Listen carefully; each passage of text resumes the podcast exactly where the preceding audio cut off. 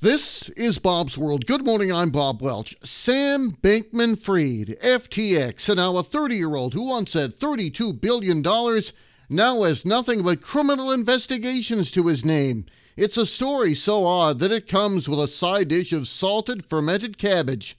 More in a minute. Settle in for this, kids. Today's story, or this past week's if you've been keenly following it, follows a 30 year old named Sam Bankman Fried and his crypto trading firm FTX. The year was 2017, and Sam Bankman Fried noticed something funny when he looked at the page on CoinMarketCap.com. It's a website that lists the price of Bitcoin all over the world. He noticed that, depending upon the exchange, it would be as much as 60% more valuable one place than another. He told CNBC this a while back. His immediate instinct, he said, was to buy Bitcoin on one exchange and sell it back on another, and then earn a profit equivalent to the price spread, the difference between the price of Bitcoin on one exchange versus the other. They call this an arbitrage opportunity, in this case, of buying Bitcoin low on one exchange and selling it higher on another and this was especially compelling in South Korea, where the exchange listed price of Bitcoin was significantly more than in other countries. It was dubbed the kimchi premium. Kimchi is a traditional Korean side dish of salted and fermented cabbage. Those who like it like it a lot. After a month of personally dabbling, Bankman Fried launched his own trading house Alameda Research. It's named after his hometown, Alameda, California, near San Francisco. This was to scale the opportunity and work on it full time. He said in an interview back in September that the firm sometimes made as much as a million dollars a day. Part of why SBF, as Sam Bankman Fried is also called, and it's also his Twitter handle, by the way, Part of why he learned street cred for carrying out a relatively straightforward trading strategy had to do with the fact that it wasn't the easiest thing to execute on crypto rails five years ago. Bitcoin arbitrage involved setting up connections to each one of the trading platforms, as well as building out other complicated infrastructure to abstract away a lot of the operational aspects of making the trade. Bankman Fried's Alameda became very good at that, and the money rolled in. And from there, the Sam Bankman Fried empire ballooned. Alameda's success spurred the launch of crypto exchange FTX in the spring of 2019. FTX's success begat a $2 billion venture fund that seeded other crypto firms. Bankman Fried's personal wealth grew to over $16 billion at its peak in March. Bankman Fried was suddenly the poster boy for crypto everywhere. The FTX logo adorned everything from a Formula One race car to a Miami basketball arena. The 30 year old went on endless press tours, bragged about having a balance sheet that could one day buy Goldman Sachs, and became a fixture in Washington, where he was one of the Democratic Party's top donors, promising to sink a billion dollars into U.S. political races before later backtracking. But it was all a mirage. Getting a flu shot helps us stay healthy so we don't miss out on what matters. Like that family movie night your daughter can't live without.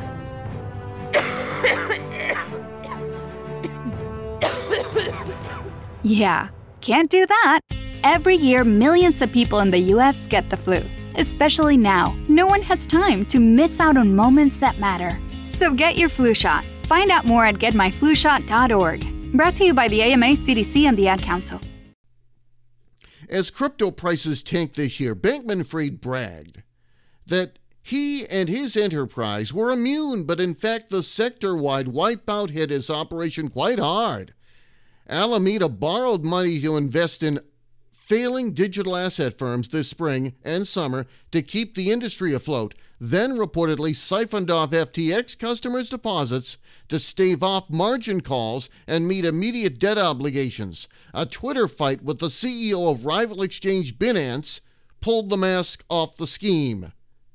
Alameda FTX and a host of subsidiaries Bankman Fried founded have filed for bankruptcy protection in Delaware. He stepped down from his leadership roles and lost 94% of his personal wealth in a single day.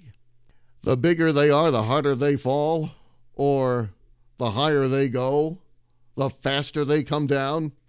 Any coin of phrase will do, but it was a steep fall from hero to villain. But there were a lot of signs.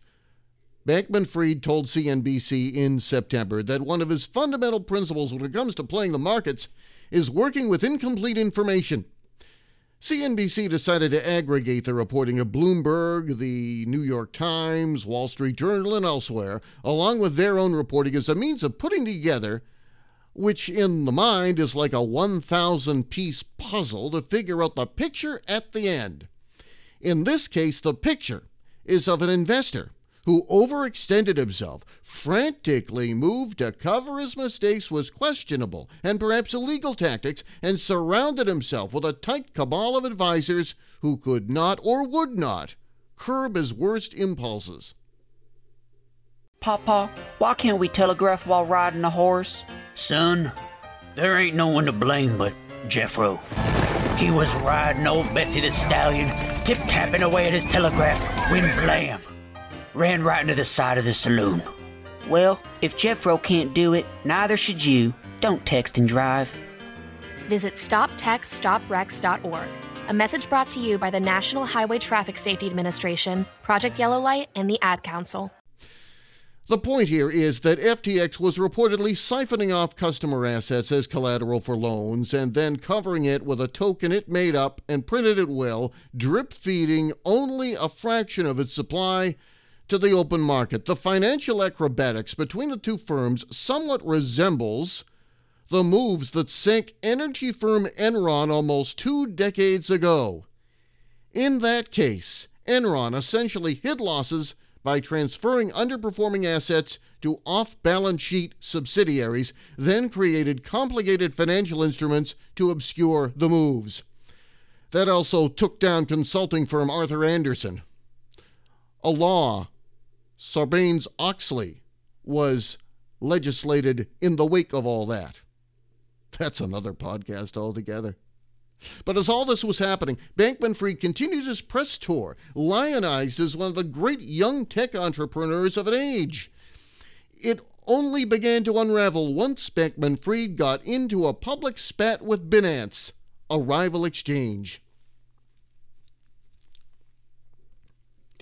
The speed of withdrawals underscores how the largely unregulated crypto market is often operating in an information vacuum, meaning that traders react fast when new facts come to light. Last Friday, FTX and Alameda both filed for bankruptcy. FTX, which was valued at $32 billion in financing round earlier this year, has frozen trading and customer assets and is seeking to discharge its creditors in bankruptcy court. Bankman Fried is no longer the boss at either firm. A new bankruptcy filing posted yesterday, reports CNBC, shows that FTX may have more than a million creditors. It plans to file a list of 50 of the largest ones this week. That could be a Friday night news, bu- news dump especially if you work at CNBC. Lawyers with the exchange wrote that FTX has been in contact with dozens of regulators in the U.S. and overseas in the past few days, including the U.S. Attorney's Office, the Securities and Exchange Commission, and the Commodity Futures Trading Commission. The SEC and Department of Justice are reportedly investigating FTX for civil and criminal violations of securities laws. Financial regulators in the Bahamas are also reportedly looking at the possibility of a criminal misconduct charge. And my crystal ball tells me that he will be the subject of an episode of American Greed in an upcoming season. Great details on this story at CNBC.com. Bob's World for this Wednesday, November 16, 2022. I'm Bob Welch. Make it a great day, and I'll see you on the smartphone.